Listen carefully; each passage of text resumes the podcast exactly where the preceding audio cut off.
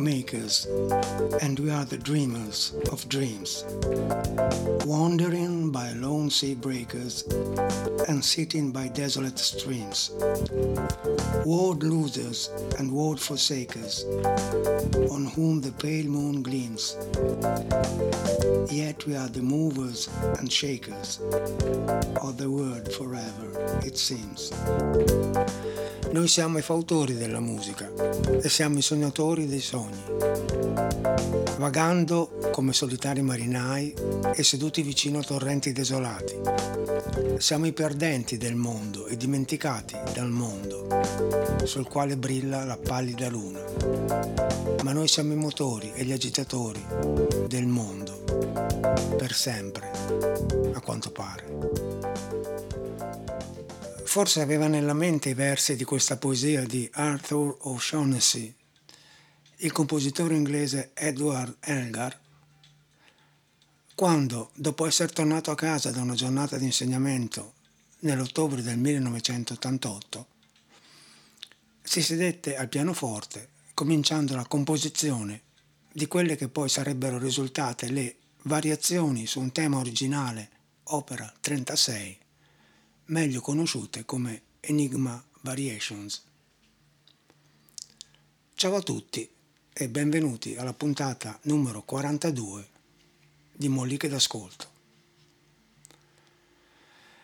Era un musicista autodidatta, Edward Elgar.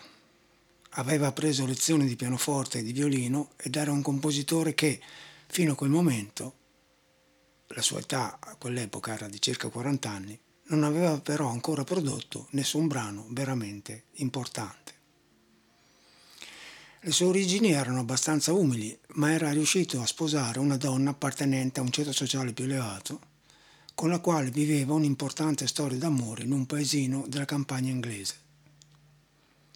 Le sue entrate principali erano dovute all'attività di insegnamento, soprattutto di violino, lavoro che lui riteneva estenuante e poco gratificante, e che spesso gli causava sconforto. Era una persona malinconica, a volte un po' depressa, ma spesso divertente e imprevedibile, al punto che un suo amico una volta disse: «Lui era molte persone e tu non sapevi mai quale avresti incontrato fino a che non si mostrava». Riferendosi a quella sera in particolare, lui stesso racconta: «In poco tempo, dopo la cena, mi sono calmato e, sentendomi riposato, cominciai a suonare. Improvvisamente mia moglie mi interruppe dicendo: "Edward, questa è una buona canzone".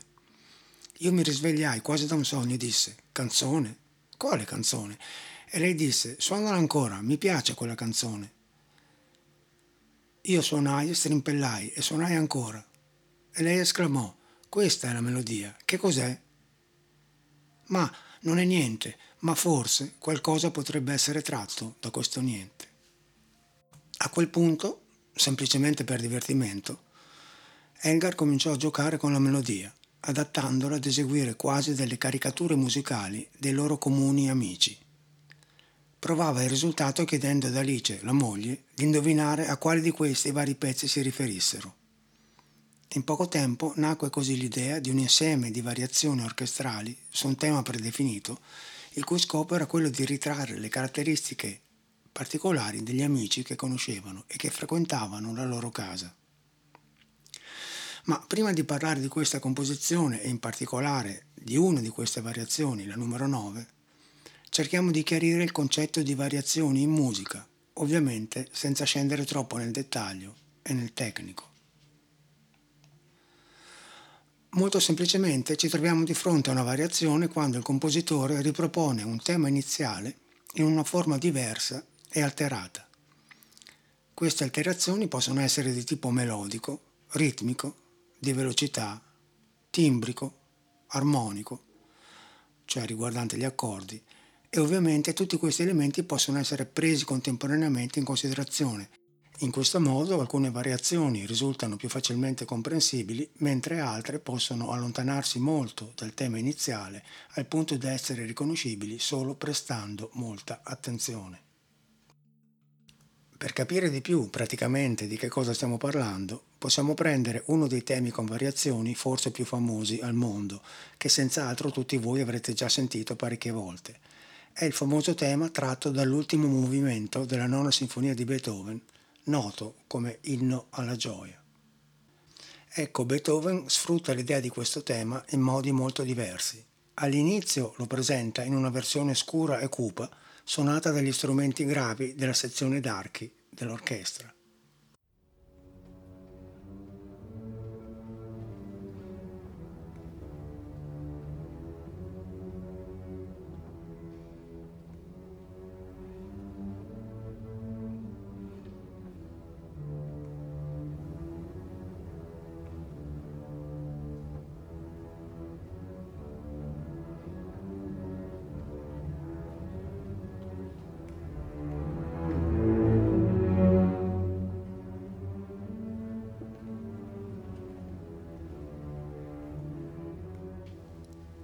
Subito dopo, con l'utilizzo degli strumenti più acuti della stessa famiglia degli archi, il tema cambia completamente e diventa tenero e amorevole.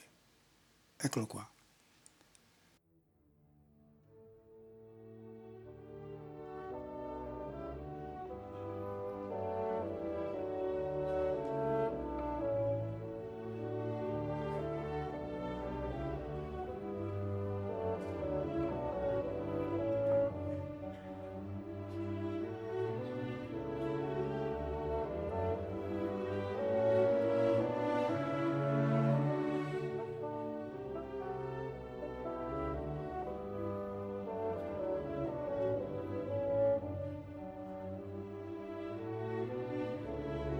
In questo caso è bastato cambiare il registro degli strumenti e la loro sonorità di conseguenza per ottenere un effetto completamente diverso.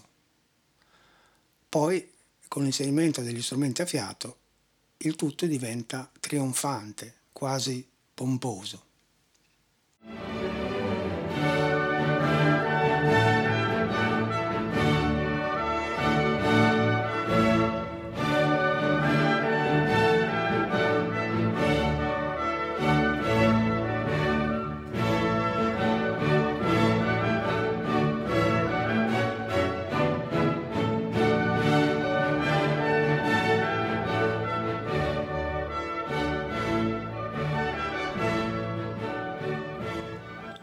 Ecco, poi con un altro vestito, lavorando di più sul ritmo, lo stesso tema può diventare quasi una marcia un po' strana, come in questo caso, che è un esempio che poi è stato utilizzato anche da Stanley Kubrick nel suo famoso film Arancia Meccanica.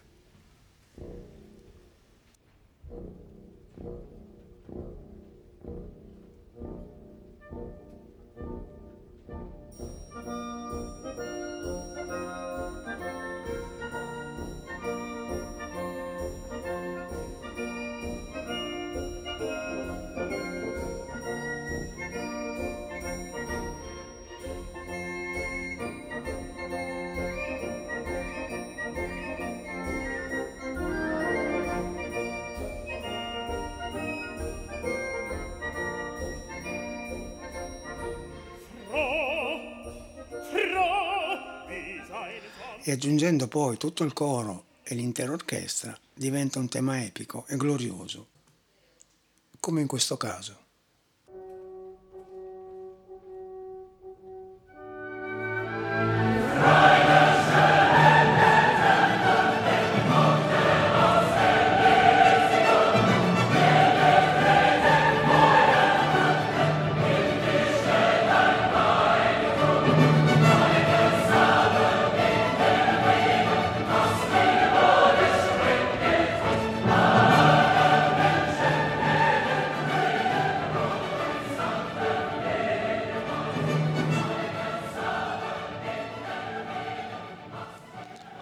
Ecco, come avete sentito, le possibilità di variazione di un tema sono ovviamente tantissime, dipendono dall'inventiva, dalla creatività e dalla conoscenza compositiva del musicista.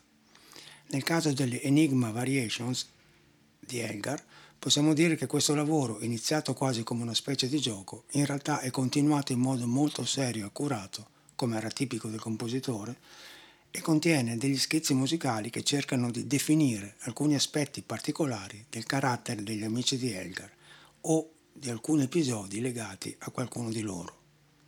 La composizione consta di un tema con quattordici variazioni e il primo dei due enigmi riguardanti questo lavoro è proprio inerente al riconoscimento dei personaggi, cui le singole variazioni si riferiscono. Su ognuna di queste, infatti, sono segnate solamente le iniziali dei loro nomi. Questo enigma è stato risolto in realtà abbastanza velocemente, mentre l'altro, di cui vi parlerò più avanti, si è rivelato molto più complesso e di difficile soluzione. Il tema principale da cui Elgar è partito è un tema abbastanza strano, con delle caratteristiche interessanti che lo rendono adatto ad essere variato. La sua versione al pianoforte, quella da cui il compositore è partito, è questa.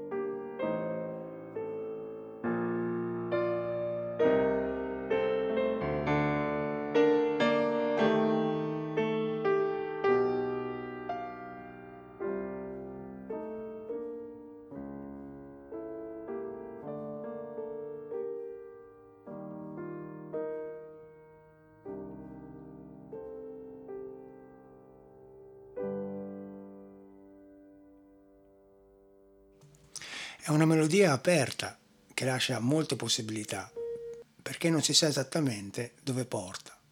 La prima parte è molto intensa, è in una tonalità cosiddetta minore, abbastanza scura e misteriosa. Poi si apre e vira verso la stessa tonalità, però maggiore, per poi ritornare minore e solamente all'ultima battuta, sull'ultimo accordo, vira ancora verso il maggiore. È quindi un tema che alterna questi due mondi, minore e maggiore, e le variazioni sfrutteranno ampiamente questo aspetto. Da questo, chiamiamolo, scheletro suonato al pianoforte, Elgar ha poi costruito la versione orchestrale.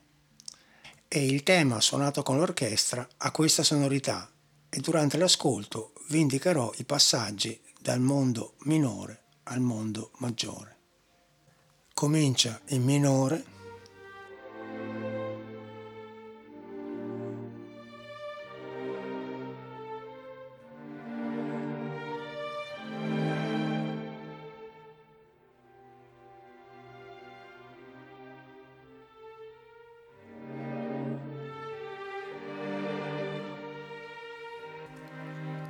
poi qua passa al maggiore, sentite,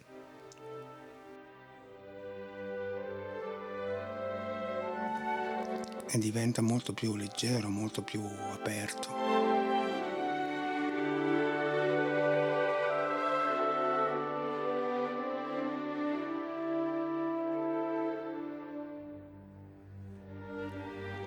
Qua ritorna al minore.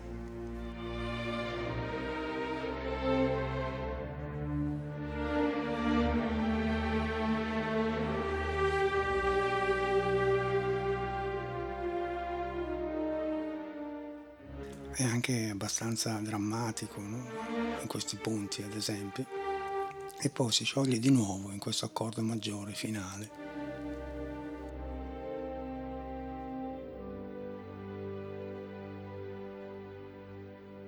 Dopo questo tema cominciano le variazioni, la prima delle quali, ovviamente, è dedicata alla moglie, che è sempre stata di notevole supporto e incoraggiamento, anche nei momenti più cupi per Elgar. Dell'altro enigma racchiuso in questa composizione, che non è ancora stato risolto e che molto probabilmente non lo sarà mai, ha parlato lo stesso autore in questo modo. L'enigma non lo spiegherò. il suo detto oscuro deve essere lasciato incustodito. Vi avverto che la connessione tra le variazioni e il tema è spesso della minima trama. Inoltre, attraverso e sopra l'intero set di variazioni, un altro più ampio tema va, ma non viene interpretato. Quindi il tema principale non appare mai, come succede in alcuni drammi, in cui il personaggio principale non è mai sul palco. Inutile dire come questa storia dell'enigma abbia interessato tantissimi musicisti, studiosi, appassionati, che per anni hanno cercato questo tema nascosto proponendo le soluzioni più varie, ma nessuno ad oggi è ancora riuscito a scoprire quale sia questo misterioso tema, e possiamo dire con tutta probabilità che Elgar si è portato il segreto e la soluzione di questo enigma nella tomba. È curioso notare però come il termine enigma non compaia subito nella prima stesura di questo lavoro, ma solamente un po' più tardi, sulla partitura d'orchestra ad opera di un suo amico, August Jaeger, del quale parleremo approfonditamente perché a lui è dedicata la variazione numero nove, chiamata Nimrod, che è l'oggetto di questa mollica. Il cuore di tutte queste variazioni, il momento più importante, è appunto la variazione numero nove, Nimrod. Questo nome, che ovviamente non rappresenta nessuno iniziale, indica però a chi è dedicata questa variazione, un amico molto particolare che era anche il suo editore ed era di origine tedesche, August Jaeger, appunto, il cui cognome in tedesco significa cacciatore, e Nimrod è in effetti il cacciatore potente che viene citato nella Bibbia, particolarmente nella Genesi. Questa variazione è la più conosciuta e la più amata e viene molto spesso eseguita anche a sé stante, avulsa dal contesto per il quale è stata composta. Molto probabilmente l'avrete già ascoltata perché è una di quelle musiche che vengono usate nelle occasioni particolarmente solenni, come commemorazioni o cerimonie. È una musica meravigliosa e struggente, utilizzata ad esempio anche durante i funerali di Lady Diana ed è considerata dagli inglesi quasi come un secondo inno nazionale. Lo stesso Elgar ne definisce così la Genesi. Nimrod non è propriamente un ritratto, ma è la storia di qualcosa che è accaduto. Ero molto abbattuto e tutto sembrava andare storto e volevo smettere di comporre. Jaeger allora mi scrisse molte volte accusandomi di non saper valorizzare il mio talento, poi disse che doveva venire a parlarmi e venne infatti. Passeggiammo insieme a lungo. Mi raccontò che anche Beethoven aveva avuto molti problemi, ma non si era mai arreso, aveva continuato a scrivere musica sempre più interessante. E questo è quello che devi fare tu, mi disse, devi sviluppare il tuo talento. Ecco, da un punto di vista strettamente musicale, Nimrod è la variazione più simile al tema originale. Vi faccio sentire la melodia del tema iniziale solo col pianoforte e poi la melodia di Nimrod. Così vi potrete rendere conto della somiglianza. Questo è il tema iniziale.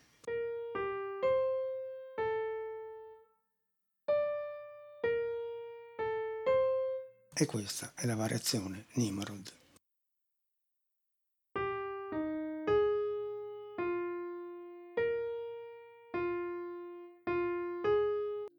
Ecco, cambiano la velocità e la tonalità, ma la matrice è chiaramente riconoscibile. E lo stesso Elgar racconta che in queste lunghe passeggiate che facevano spesso discutevano in particolare di come Beethoven componesse gli adagi, cioè i movimenti lenti. E anche da qui deriva l'ispirazione per questa variazione che richiama in parte il tema del secondo movimento della sonata cosiddetta patetica di Beethoven, che è questo e che immagino alcuni di voi abbiano già sentito.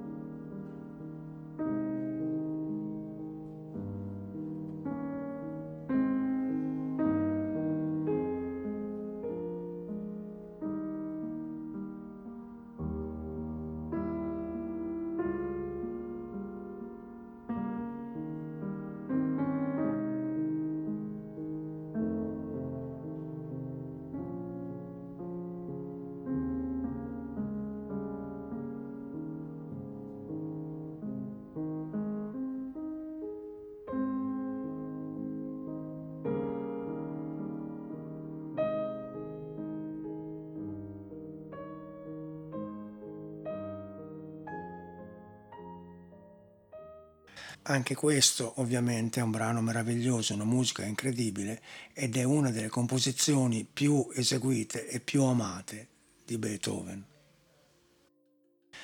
Ecco, la variazione Nimrod nella sua veste orchestrale comincia in questo modo.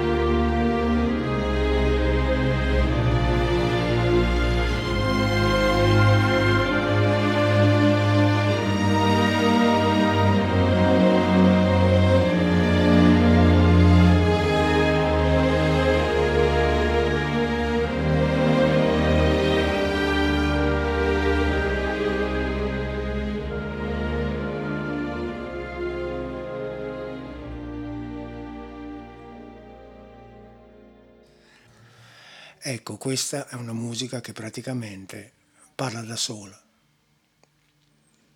Questo brano mostra tutta la capacità compositiva di Elgar, la sua nobiltà d'animo, il suo senso della melodia e la passione e l'amore che riversava nella musica ogni volta che si avvicinava ad essa. E nonostante lui non fosse influenzato tanto dai compositori inglesi, bensì fosse più interessato a quelli di tradizione, diciamo così, più europea, questa musica suona veramente inglese, è quasi una rappresentazione di uno stile di vita e dell'idea che gli inglesi hanno, ad esempio, della loro monarchia.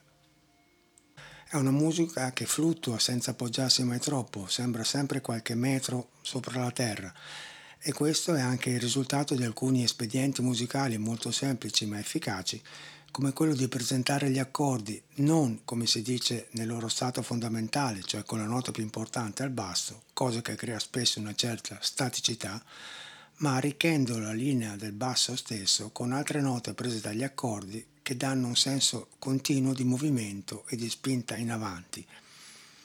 Vi suono i primi due accordi col pianoforte e concentratevi particolarmente sul secondo, perché è qui che Elgar ha messo questa nota che spinge in avanti. Vi faccio sentire sia come li ha scritti Elgar, sia anche come sarebbe la soluzione più logica, cioè con la nota più importante dell'accordo al basso, e notate come nel primo caso c'è un senso di movimento, mentre nel secondo diventa molto più statico. Questo è come l'ha scritto lui. E questa sarebbe la versione, diciamo così, corretta. Ve lo faccio risentire, ascoltate attentamente la nota del basso, ve la canto anche.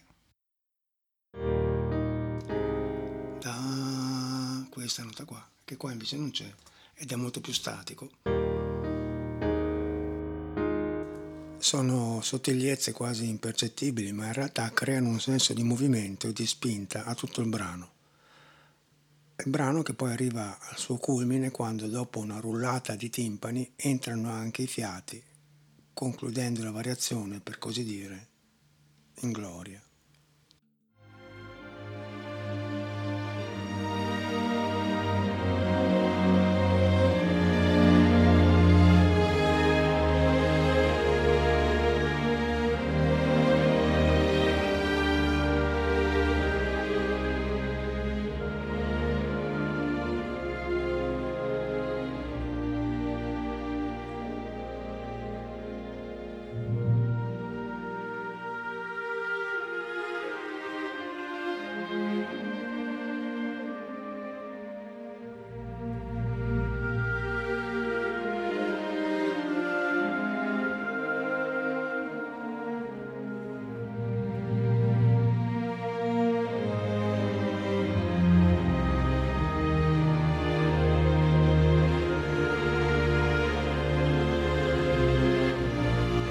qua le prime rullate dei timpani.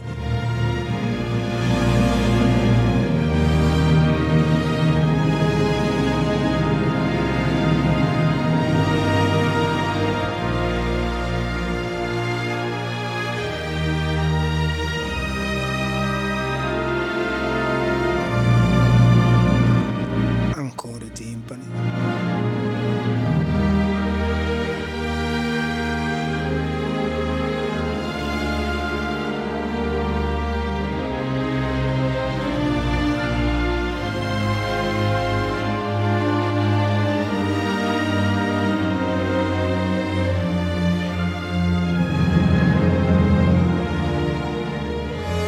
E poi anche i fiati.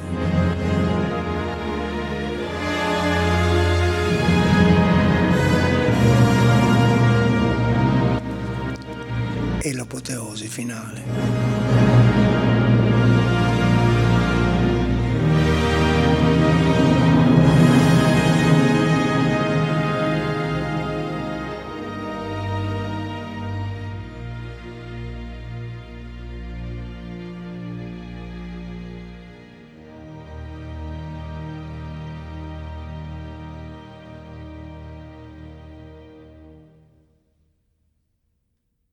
Veramente spettacolare e da brividi.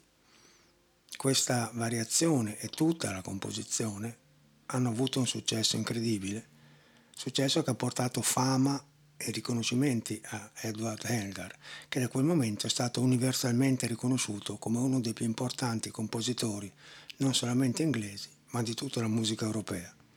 È stato praticamente il suo lasciapassare per la fortuna, il suo biglietto per la lotteria. Da quel momento in poi la sua vita da un punto di vista artistico è decollata. Nimrod è ovviamente il suo brano più famoso ed è curioso rilevare come nella sua versione inizialmente la velocità fosse più elevata, intorno a settantadue battiti al minuto. Col passare del tempo però, resosi conto dell'effetto anche emotivo che suscitava, Elgar stesso abbassò notevolmente la velocità portandola a circa cinquantadue battiti al minuto. Perché vi dico questo?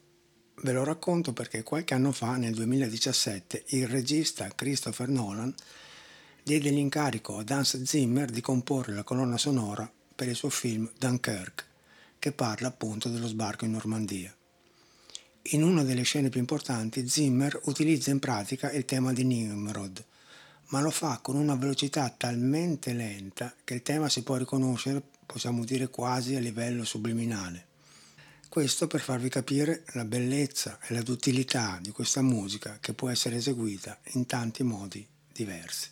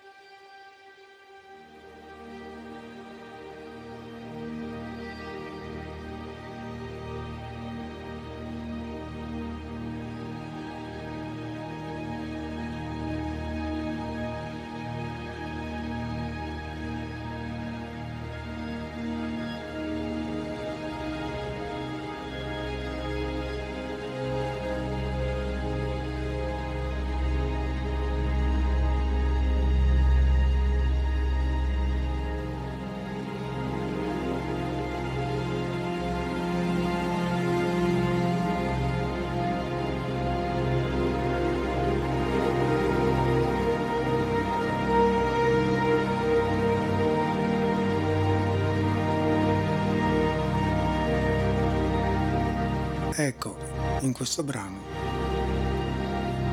abbiamo un perfetto esempio di fusione tra passato, presente e secondo me anche uno sguardo verso il futuro. Ed è anche una fusione di linguaggio fra le varie arti.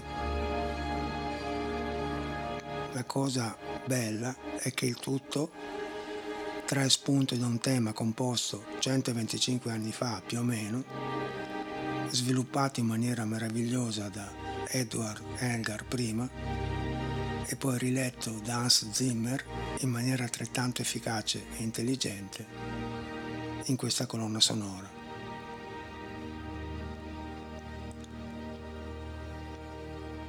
Detto questo,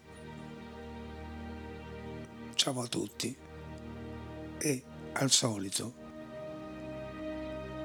fate bravi.